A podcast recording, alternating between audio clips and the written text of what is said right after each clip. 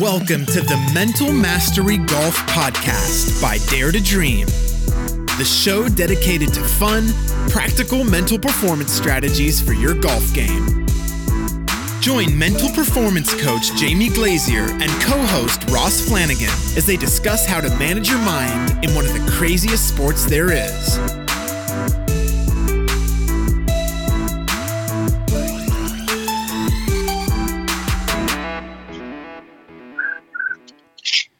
Good afternoon. Hello to everybody. Welcome back to the Mental Mastery Golf Podcast. This is your co host, Ross Flannigan. And on the other end of the phone today, we have the master of the Mental Mastery Golf Podcast, Jamie Glazier, up in Sydney. You can hear the birds chirping.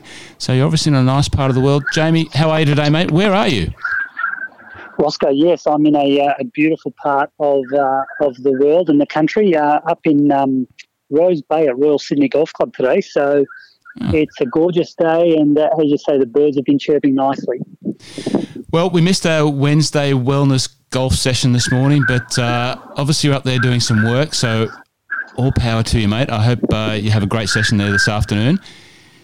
Today's podcast, no problems. Today's podcast is, as we announced on your Instagram, a little bit of a recap and review of the first couple of podcasts by answering some of the questions and some of the, the notes that we've taken away out of the first two. And, and like any learning journey, um, whether it's professional development, whether it's personal development, it's always great to uh, have a recap and a review. And we've got some really, really good questions. So we both thought that it was a great opportunity to answer those and just you know give everyone a bit of a a, a, deeper personal insight for the guys that have answered the question, and obviously anyone that has listened is going to get more out of it as well. So, what do you think about that, Jamie? Should we get straight into the questions, or is there anything else that we want to just touch on?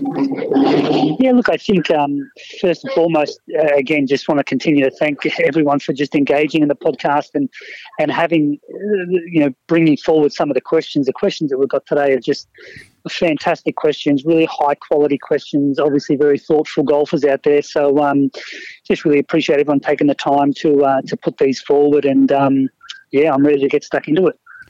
Well, I think because I relate to the questions very well from a club golfer uh, perspective, and as we've always said, that this podcast is really aimed at at the everyday golfer, people out there, you know, on the weekends, on the weekdays, uh, trying to improve their game. I relate so much to these questions, so I'm going to ask the questions, Jamie, and you yep. can give the uh, you can give the I'll be the mental and you be the master if that's uh, the way you want to look at it. So the first great. the first question, the relationship between focusing on executing the three C's and the positive impact it has on other mental emotional states. So I, I sort of read that and I think you know is someone getting um, more out of the three C's than just just for their golf game? Is there is it a deeper level? But uh, certainly the three C's that we talked about, very very popular um, topic, very very uh, popular little bit of content. So the relationship between focusing on executing the three C's and other positive impact that it has on mental and emotional states. What what's your take on that, Jamie? Yeah, look, I think definitely the feedback has been that um, those three C's have been extremely popular. And what, really are, what, to, what are they again? Uh, clarity first, confidence second, and commitment third. So, um, you know, I think the main thing is it's just helped to put a bit of structure around uh, structure and purpose around people's processes. You know, when they get to a golf shot, it's just providing them with a bit of structure and a bit of purpose. Where prior to they were probably a little bit reactive and reacting to the game of golf, and so I think you know that's where they've really probably felt very empowered. Now, in regards to having positive impacts on any other mental and emotional states, it's it's it's such a great question because when we are in that state of of focusing on, uh, you know, following a process, having some purpose behind what we do, and then ultimately committing to that, that's a very very in- empowering state for us to perform in. So when we uh, feel like we have a certain amount of control over what we're doing, again, that puts us in a very empowering state. So uh, if you just put that alone, that's that's one of the powering positive. Uh, empowering positive effects. But the other thing is, it stops our mind from engaging in the don'ts and the fears and the doubts uh, of the outcomes. And you know, I think that is one of the one of the biggest positive emotional elements um, that some of the listeners have been able to experience. It's just their now their mind is now caught up in all that the negatives or the doubts. Um, and if we go back to that cognitive sequence again, if they're thinking about what they want to do, um, the emotional state that's going to trigger, the behaviours that's going to create, and then ultimately the impact on outcomes, it's uh, it's fantastic. So I, I think you know that's one of the main reasons why uh, you know some of the listeners out there are feeling other beneficial um, you know, benefits from it. Um, gratitude, being grateful for uh, for each shots, not not allowing uh, negative shots to stick uh, and stay as long. Um, that's just the you know a benefit of, of being in a in a more empowering emotional state. So you know, again, great question, and uh, I've had a lot of thought behind it. So it's great. I guess when I reflect on a personal level, and you know, this is this is new for me, you know, as you know, and I'm probably a couple of weeks ahead in the, the learning part of this journey than the listeners are. Obviously, because we're doing it in advance and we're talking about it in advance, and then we're turning it into this uh, piece of podcast content. So I can absolutely concur that there is a change. You know, if you can implement this strategy, this three C strategy, on a week in week out basis, every time you do it, it becomes more. I guess to, for me to access that that state is is closer. You know, so the yeah. the yeah. the downsides, you know, whether it's you know letting some positive, uh, negative thoughts slip in, they're the harder parts to access, and the and just the the part that you want to achieve is really yeah. is becoming easier to access. It's not not there yet for me, so it's not you know two weeks wonderland and it's it's all perfect. But I know you know, and you know, I've played a fair bit of golf in the last couple of weeks. You know, I played thirty six holes on Sunday. We had our round on Wednesday, and then the week before that. So there's there's been a bit going on. So it's I guess from a you know when I look at it a learning development perspective, you know that's my background at you know back in the car days. It doesn't happen overnight. It, you've got to put it in, and uh, and Yeah. once you put it in, it starts to get easy to access. So Yeah. I think I think that's great. Yeah, yeah, and it's just like anything, whether it's you know people people want to go to the gym and they want to add you know ten kilos of muscle or lose fifteen kilo of, of, of body fat, um, changing eating habits. Just because you do that for three days doesn't mean you're going to look in the mirror on the fourth day and there's going to be a change. Yep, absolutely. You know, but but but at least you know some of the some of the responses I've had in feedback is at least people now know they've got some direction in their mental game. They know what they need to start to do, and obviously having the understanding of it's not easy to begin with, but if you commit to it over the next four, six, eight, 12 weeks and then and then continue after that, you're going to make changes and you're going to see the positive benefits. So it's um, yeah, it's great. So the second question that we've put into today's Q and A is how do I get in the zone or flow state? Zone or flow that's state? a, uh, can you define? Can you yeah. define zone or flow Oh, state? Is there a way to define it? Or it's it's it's it's, it's basically the same thing. So what what people perceive is they perceive the zone or the state of flow is a state of unconsciousness. Mm. I'm not thinking about what I'm doing, I'm just doing it.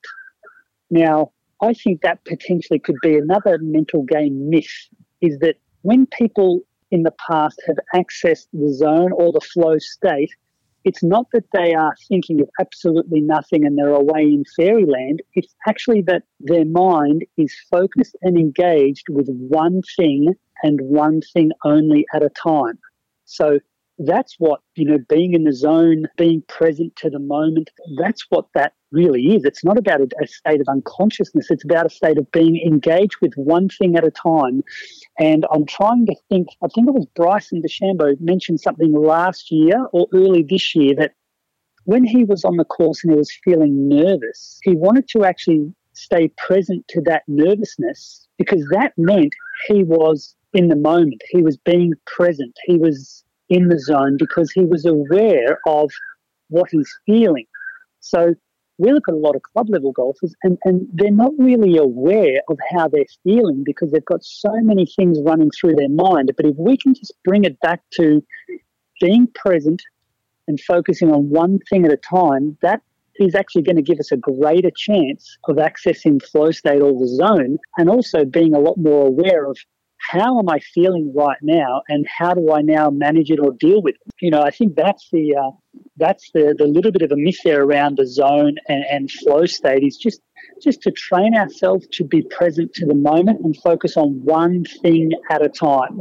very good. So Very good. Yeah. Yeah, yeah. that's why I asked. You know, is, can you define zone of flow? Because it's obviously more to it. So that's um, that's a Yeah. re- really good question and a great response. And And Yeah. I think uh, once again, you put that into place and it'll start to become a more normal and practiced behaviour. Third question we've got here. Some days I can see the line in the greens and other days I can't. So obviously a putting question, um, Yep. you know, 30, 30, you know, 20, 27 to 40 shots of the game, you know, can be taken up by that Yeah. discipline. So And this this question's a, a, another a really good one, and the answer will actually also refer to the question prior about zone and flow state. So we touched on this with you in episode two about visualization, and sometimes the left brain overthinking, Mm. uh, overanalyzing can actually impact your ability to visualize. So we've sort of discussed that in episode two, but I'm going to take another component to it now just to add a little bit more depth to to that question. So when we look at visualization, which is a mental skill,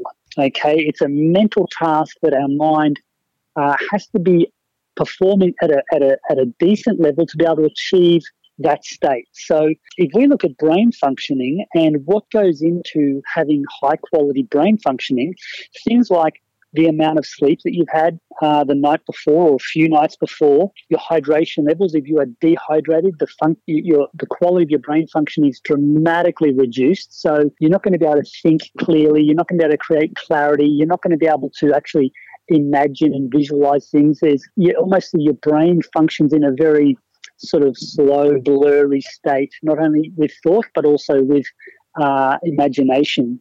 And uh, nutrition is another one. Uh, nutrition is a is a big one on on having good quality brain functioning, and also then stress. If we are under stress, that also has a big impact on the ability of our brain functioning. So, I would say the great thing for, for, for people to be able to do here is if some days they can see things clearly and they're really in a good, calm, clear mental state, to stop and analyze what have I done the last 48 hours? What have my sleeping patterns been like? What have my hydration levels been like? Maybe maybe they haven't had any alcohol for three days and they've actually, you know, really focused on drinking more water. Just find out what are the patterns of behavior uh, the few days prior helped access or achieve that that state and and for the opposite as well. If you if you can't uh, see the line on the greens um, you know things like head colds headaches they also impact. So have a look at again. If i can't see it what have i been doing the last couple of days to cause my brain to function like this? So um, you know they're really key areas that maybe we don't spend as much time and energy and attention on from a mental game point of view as we should And I guess that goes back somewhat a little bit to that whole, you know, routines, as as we discovered in last uh, week's podcast, was you know the pre-round routine. If you're Yep. aware of that, you know, if you do a little Yep. bit of analysis on when you have not been able to see the lines, and you do Yep. the analysis as you suggest, you know, is it a reflection on your pre-round routine, as we discovered in routines? Very good. Yeah, that's right. That's right. And the other thing too, like with with with some of my professional players, we put in a an eating and a hydration plan, like a eating and hydration routine during the round of golf. So you're going to eat every three holes. You're going to have a snack. Um, the caddy just gives them the food on the third, sixth, ninth, twelfth, fifteenth holes. Um, after every hole, caddy's going to give them a bottle of water to sip after every hole. Um, and that's just a routine to help make sure that they're getting the hydration, the uh, the nutrition that's required to keep their brain functioning at a high level. So, um, you know, again, most club golfers they probably will forget a lot of that during a round of golf. So, um, yeah, it's a it's a it's a key uh, key ingredient for it for sure. It's probably the worst part of my my game, and you've Yeah. probably noticed, and and you Yeah. politely probably haven't commented, but uh, you know the, the whole hydration part for me is, is ridiculous. Yeah. I'm terrible at it. So Yeah. there's Yeah. there's uh, there's my takeout, my homework from the from this. So Exactly. question four: thoughts on being positive on the golf course versus being realistic. Now I found this question a little bit perplexing. Um, Mhm. not in a bad not in a bad way, in a pos- in, a good way, because us, you know, I don't. I struggle to see dis- the disconnect between being realistic and, and being positive and being and being different. You know, I, I, Mm. I'm obviously struggling with it, but but I just found it made me think. You know, because I'm genuinely try to be a positive person on the golf course, and I try Yeah. to be realistic. Sometimes the two don't go hand in hand, but I don't Yeah. know. You know, I'm, Yeah. I'm waffling on, but you know, it's your question to answer. It's a it's a it's a really great question, and, and obviously it comes from uh, from Marcus. He plays a lot of golf, so again, very deep question. Uh, put a lot of thought behind it. It's a great question, and I think I might have mentioned in one of the episodes about I'm not a big fan of the words positive and negative, and positive especially like positive self talk, um, mm. especially you know like fluffy positive self talk.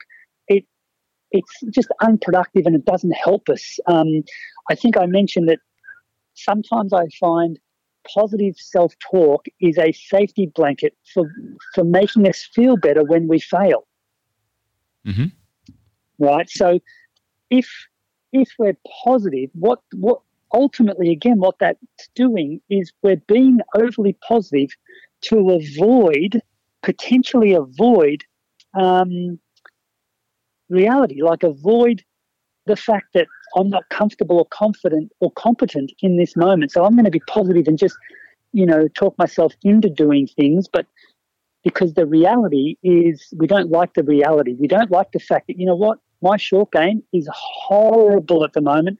I'll stand over like for my reality. Mm. Um, on the weekend, played Long Island. I've done a little bit of work on my game the last sort of, I suppose, two or three weeks. Had a lesson, spent more time on my full swing than, than anything else.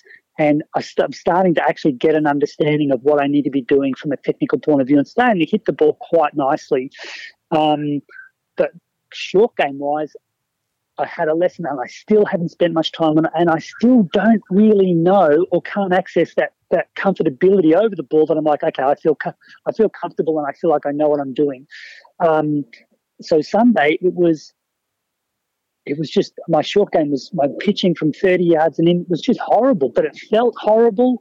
Um, now I have to be if I'm being positive and go, oh no, no, no, you know, I'm just going to commit to it and, and it'll all be good.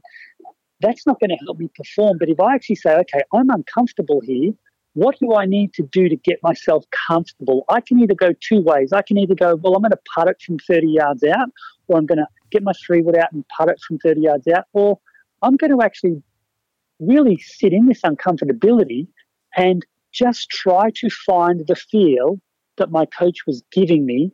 And if if I hit a bad shot, I hit a bad shot. But I want to just because I know there's a stage that I need to work through that I'm at now where it's uncomfortable. I need to I need to step into that so I can actually start to um, move forward with my short game. This is the big hurdle. If I don't step into this big hurdle, then I'm never going to become uh, a, a, good chipper or a good pitcher of the ball. So, um, but that's the reality of it. If I was positive, I wouldn't actually access that hurdle. I wouldn't want to go anywhere near it because it's too uncomfortable. So, um, you know, the thoughts on being positive versus uh, realistic, I think, is uh, is a great question and is unique and, and unique to each individual how that plays out. But mm. I think the question that I want, um, I want sort of Marcus and everyone else that, that that sort of struggles with this is just ask yourself what are you what are you avoiding by not being realistic? Because we know when we're being positive, but there's no depth behind it. Like you can lie to me and maybe get away with it, but you can never, ever, ever lie to yourself. You know, so mm. this is where positive self talk is. A lot of the time we'll be positive, but our subconscious mind goes, nah, you're, you're talking crap now. Like you don't really believe in that. So therefore, what's going to happen is if you lie to yourself, then you start to ingrain a pattern of distrust so then you try to step into that positive self talk or that positive thought, and during performance, during impact, uh, you know, during the in shot, that's when you're going to actually start to lack the trust because you're lying to yourself.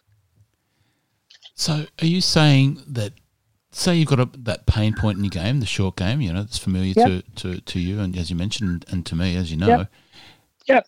It's it's okay to acknowledge that you know, if you know that it's something that you're working on and you have, you know, you have to work towards getting it better, you know, and maybe yeah. uh, it's okay to acknowledge that and it's okay to keep trying in that moment. Is that right? Yeah, yeah, yeah. It's not okay to acknowledge it. Right. So it yeah. is, it is crucial and imperative to your growth to acknowledge it.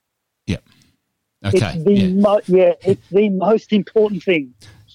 Sorry, I thought you. I thought you were telling me I said the wrong thing, but I just underestimated how important it is. Okay. Yeah, yeah, yeah. I, I, we cannot underestimate the absolute importance of it because then, then we start to tap into that little bit of freedom to fail state as well. Just like it's okay if I if I mess this up. That frees us up to be able to then commit to what we're trying to achieve in the face of failure.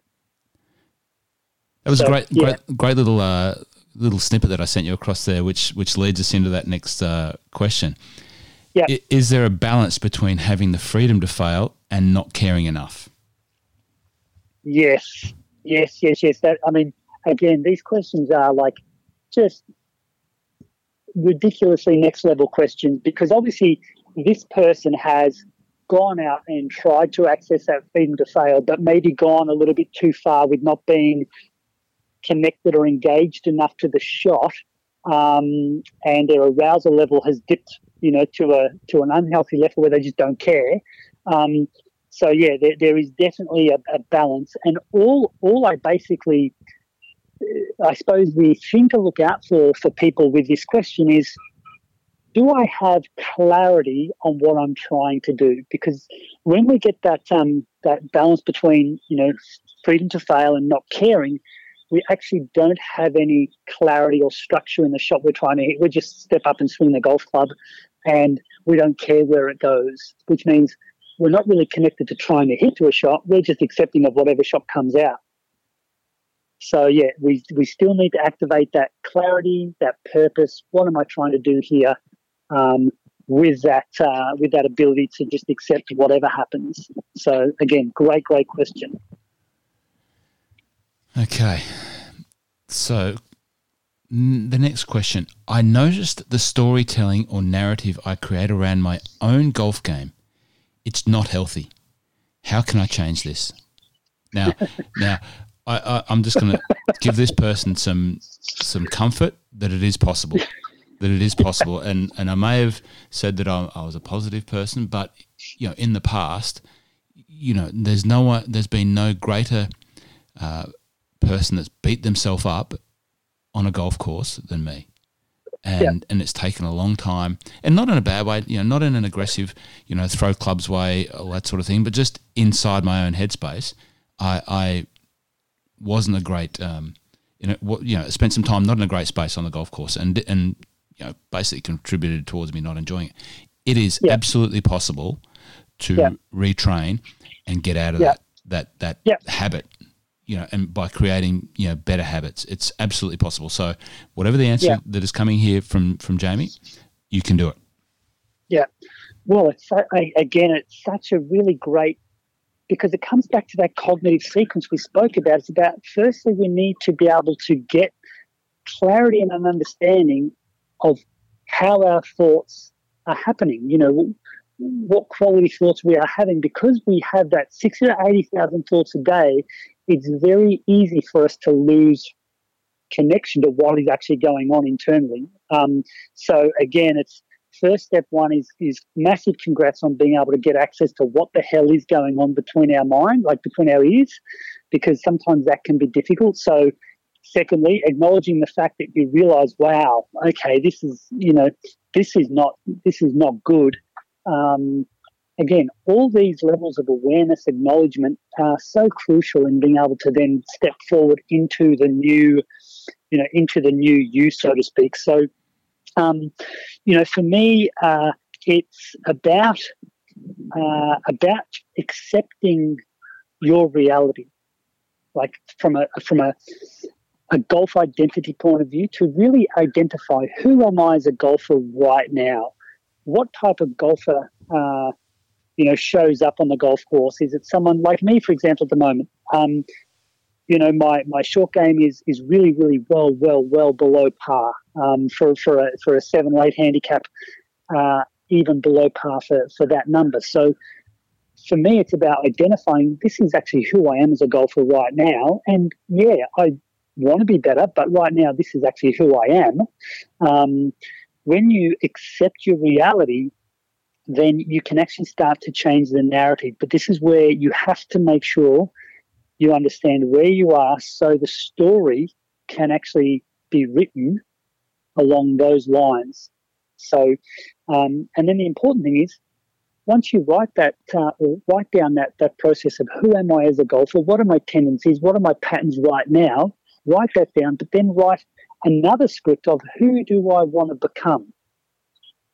Okay, and and that narrative, who do I want to become, and how am I going to achieve that? What things do I need to do to become that person? And give yourself a timeline. How long may it take me to get to that stage? And then probably add two or three more months. Just because we're we're generally impatient creatures, so we want things a lot earlier than what we may get them. So, um, but yeah, I think just to be able to change the narrative and not be so harsh on yourself, you have to measure your performance uh, against who you are, not who you either pretend to be or who you want to be. So, um, yeah, so again, really, really great question. And, um, you know, setting that expectation for the day uh, a little bit closer to your reality will actually just also start to change that little bit of a narrative. Um, so uh, another great thing there is just after each shot, um, a, a, good exercise is after every single shot, tell yourself one thing that you absolutely loved about that shot. Just one thing that you loved about it. It may be that, um, you know, you committed to hitting the shot. It may be that you laughed at yourself when you hit a poor shot. It may be whatever it is. Just just think of one thing that you loved about that shot, and that again, that will distract the old pattern and the old narrative from kicking in. If it kicks in 15 seconds after, it normally does. By that stage, our emotion is diffused quite a bit. So then the narrative won't be as harsh, or the thoughts associated with that performance won't be anywhere near as harsh. Gold, mate. Absolute gold. Mm. Well, whoever answered that question, uh, asked that question, congrats for uh, for asking it because it's absolute ripper. And uh, and as as Jamie's just articulated, you can build on where you are, and you can build into where you want to be and what that wants to what you want to look like. Very good. Yeah. So great. I think we uncorked uh, a few different uh, perspectives on you know on mindset, uh, not mindset, sorry, um, routines last week, Jamie. Uh, yep. Set, yep. T- set the tongues wagging somewhat. So we've got a question, sure. and I think we've uh, yep. uh, answered a little bit. But when should our routine start? So you know, we might want to just recap on that, uh, all of the, the, different forms of routine, and and when do you start accessing what we talked about last week? Yeah, look, I think this this one uh, again, I uh, this is a, a, great question, and it again is a fairly fluid answer, meaning it's it's it, it's going to be different for for everyone. I know um, years ago when Tiger Woods was about uh, 12, I think it was, he saw a sports psych um, in the US, and they actually created what they called uh, Tiger's 10 yard line, which basically meant the uh, NFL football, the US football, they had the 10 yard lines. What they would do is Tiger's ball would be in the middle of the 10 yard line. So he would step over the first line and switch on. Then he'd go through his process, go through his routine, hit the shot. And then when he was finished with the shot, finished analyzing it, finished, you know, rehearsing what he would like to do next time, and stepped over the second yard line, he would then switch off. So that was his trigger to help him start the routine and ultimately finish the routine. So um, for a lot of the golfers that, um, that that I've worked with, one of the really great keys to help switch a routine on and get that routine started and switch a routine off is using your golf glove. So put your glove on, and that is your trigger to switch on. Go through your process, get the number, get the shot, get clarity, get confidence, get commitment, execute. Um, go through a little bit of a post shot, and then once you're done with that, take your golf glove off and completely switch off. Uh, that has been a really great practical tool for uh, golfers of all levels to um, to just help switch on and switch off and put some structure around when their routine should start. There's going to be some fluidity to this because you might be 20 meters, 30 meters from your ball, and you might actually have to start possibly, or you might start analyzing where it is, what shots you have, and that's okay. Um, providing it's a, that process is executed at what we classify as a, as a low level of intensity. You're just you're just calmly thinking about it. You're not intensely analyzing what's the situation, where's my ball, what do I need to do. Just calmly sort of using uh, that intensity. Um, and then when you get close to that ball, using the glove on, glove off is, um, as I said, is a, is a great one to train. So, and when I say train, we actually have to train that on the range. So hit a shot, glove off, club in the bag, uh, look around, pick a different target, glove on, switch on, hit the shot, post shot routine, glove off, club in the bag, and go through that one shot at a time. Because you, we've got to train our brain to um, to prepare itself for, um, you know, for competitive golf. And I know years ago, uh, Jason Day, when he he decided he wanted to try and become number one in the world. He um, was out in a practice session one day, and there was a golf rider sitting on the uh, balcony of his uh, his home club, and he was just about to go home, but he said, "I'll watch JD for ten minutes," and he sat there for about three and a half, four hours watching Jason practice. He was mesmerized by the fact that JD treated every shot like it was the final hole of a major. So he would put his glove on, go through his long routine that we know he's got with that closing his eyes, staring at the target, walks in really slowly. And um, he would do that with every single shot.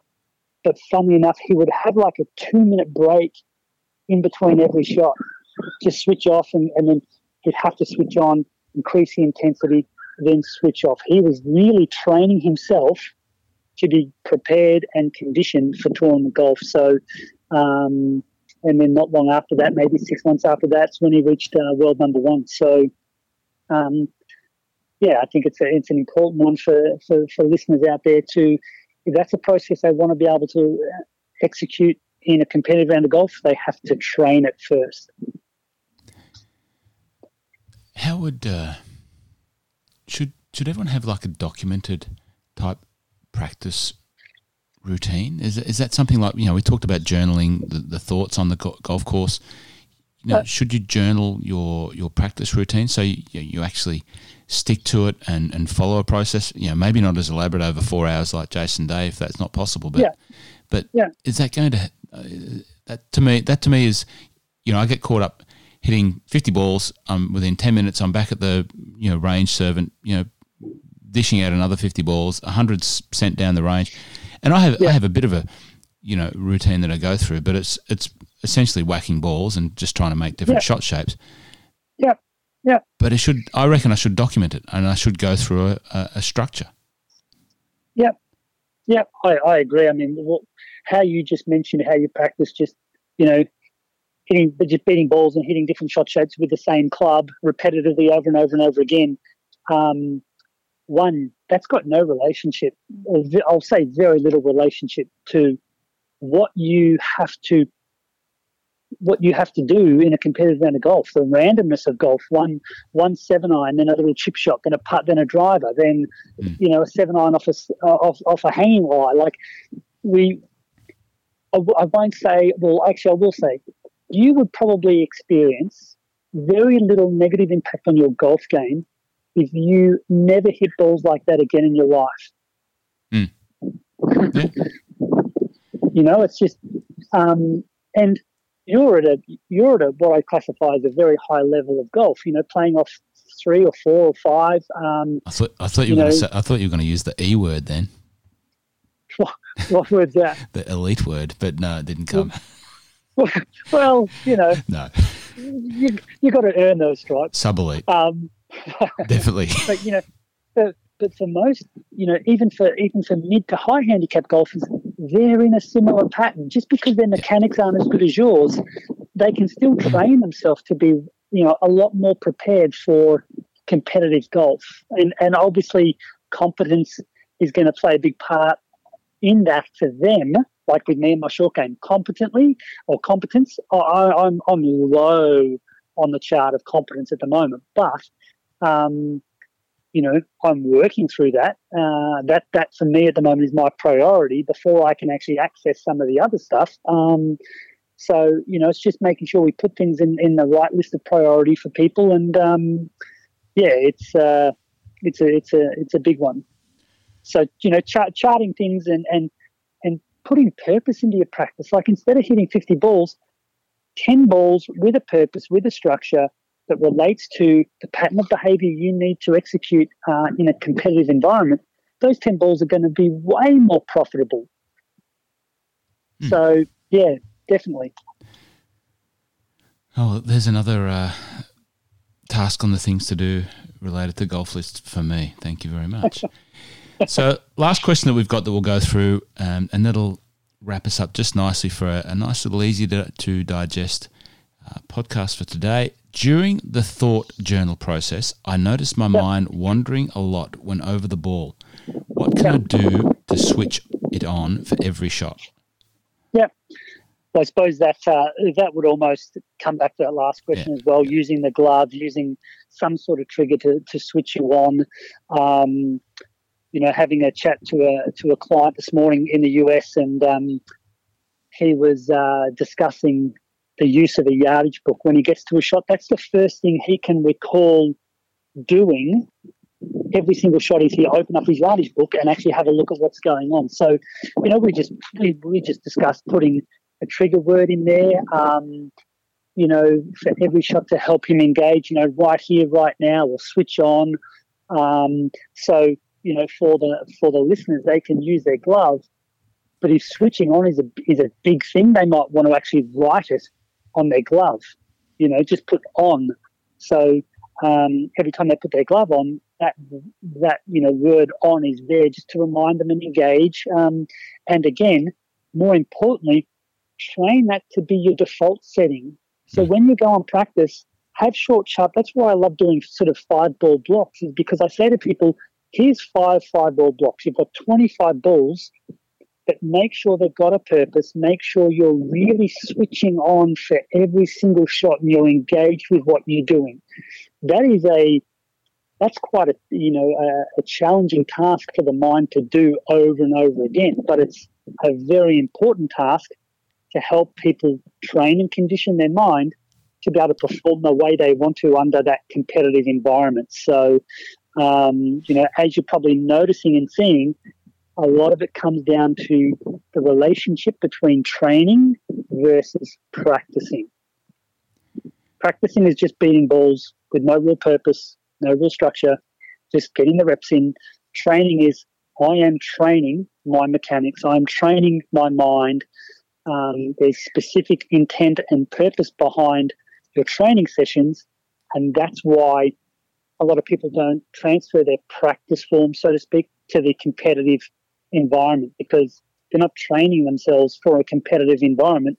They're training it for a casual, relaxed, sunny range session to make them feel good. That's not golf. Golf mm. doesn't always make us feel good. Can in in relation to this question and the mind wandering part. So obviously, the, whoever's asked this question, that's their pain point. Yeah. And yeah. and for me, you know, in my journey back to golf, you know, in the last ten years, my mind wandering was yep.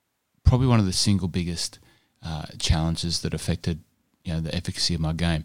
So can I give yep. you a couple of things that I did, and you can mm-hmm you know, either oh, to critique, and it may or may not yep. help this particular person who asked this question, but there were yep. definitely two things that I remember um, having imp- implemented.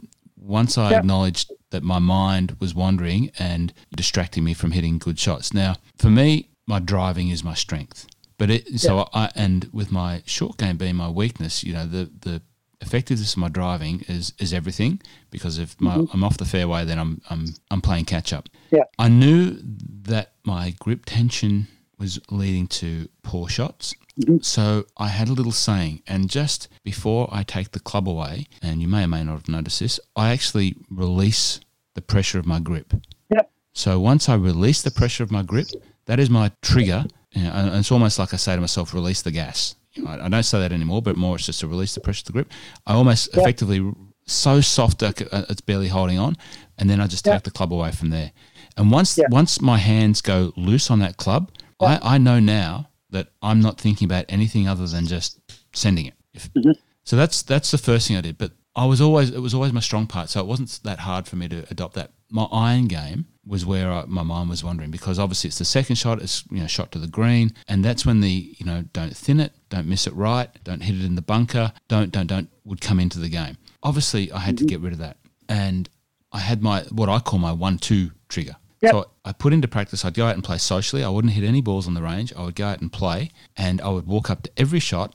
I'd, I'd have my practice swing. I'd walk up to every shot, and I'd say one, two, and on two, I would be firing the club. So one, two, go. And after, like all cognitive training, it took uh, some time, but I did Yeah. notice a point that when I walked up to the ball, I didn't have to say one, two, but my mind was clear. That that ended up becoming your default setting, which is which is fantastic. Now, remember, if we go back to a comment I made before about the flow state or being in the zone, Yes.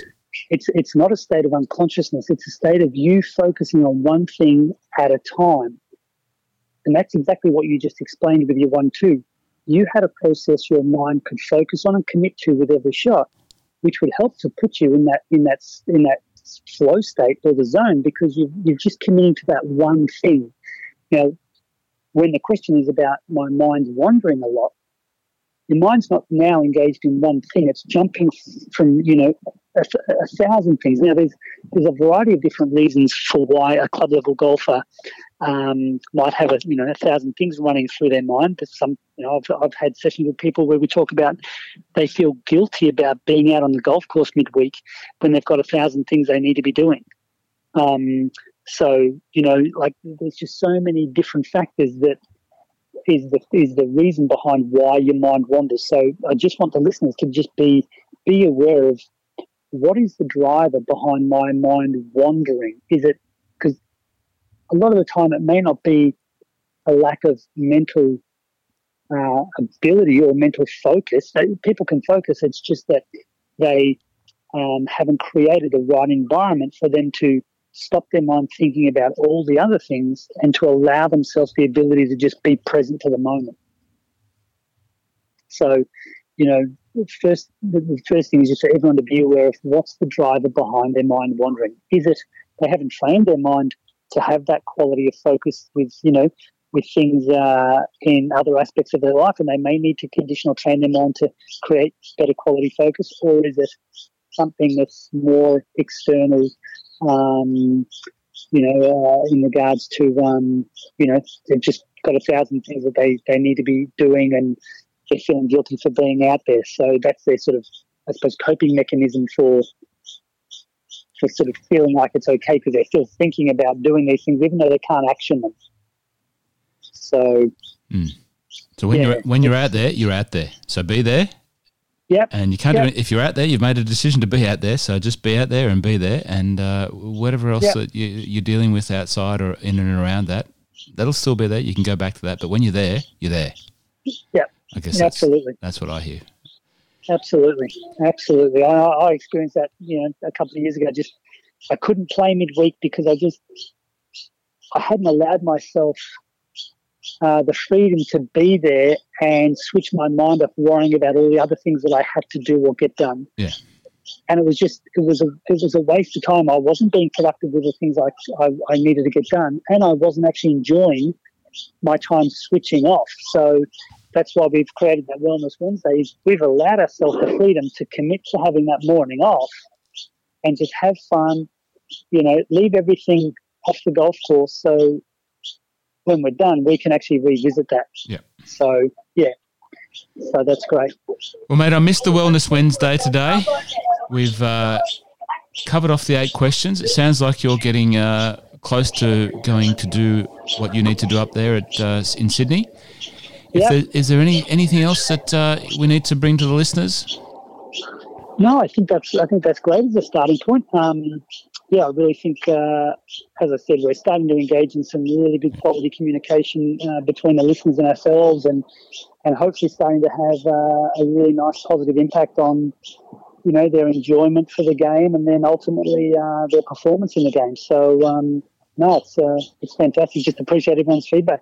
Absolutely, I'm enjoying the journey, and I'm certainly learning a heap. 36 holes on Sunday, and uh, what did I have? I think I had seven birdies over those 36 holes, and that's all I remember. that puts a smile on my face today when I think about those 36 holes. Seven birdies, a lot of drives. Okay, I had a few double bogeys, but anyway, but I had seven birdies, and that's you know, you know, for me, Jamie, that's that's a lot of birdies. But uh, that's some good golf. Some missing really my golf. miss my wellness Wednesday today. Enjoy it up there. And thank you thank for you. tuning in to the Mental Mastery Golf Podcast. You can follow Jamie at Jamie underscore Glazier on Instagram. You can go to his website at daretodream.com.au. Sign up for the newsletter. There's big things coming. And uh, we look forward to staying in touch. Jamie, enjoy that up there in Sydney, and I'll speak to you next week, mate. Thanks, boss. Appreciate it. No problems. Bye. Bye. Thanks for listening to the Mental Mastery Golf Podcast by Dare to Dream. Make sure to subscribe to the podcast and head over to dare2dream.com.au for exclusive access to the free video program, 8 Tips to an Unbreakable Mental Game. Join us next time on the Mental Mastery Golf Podcast.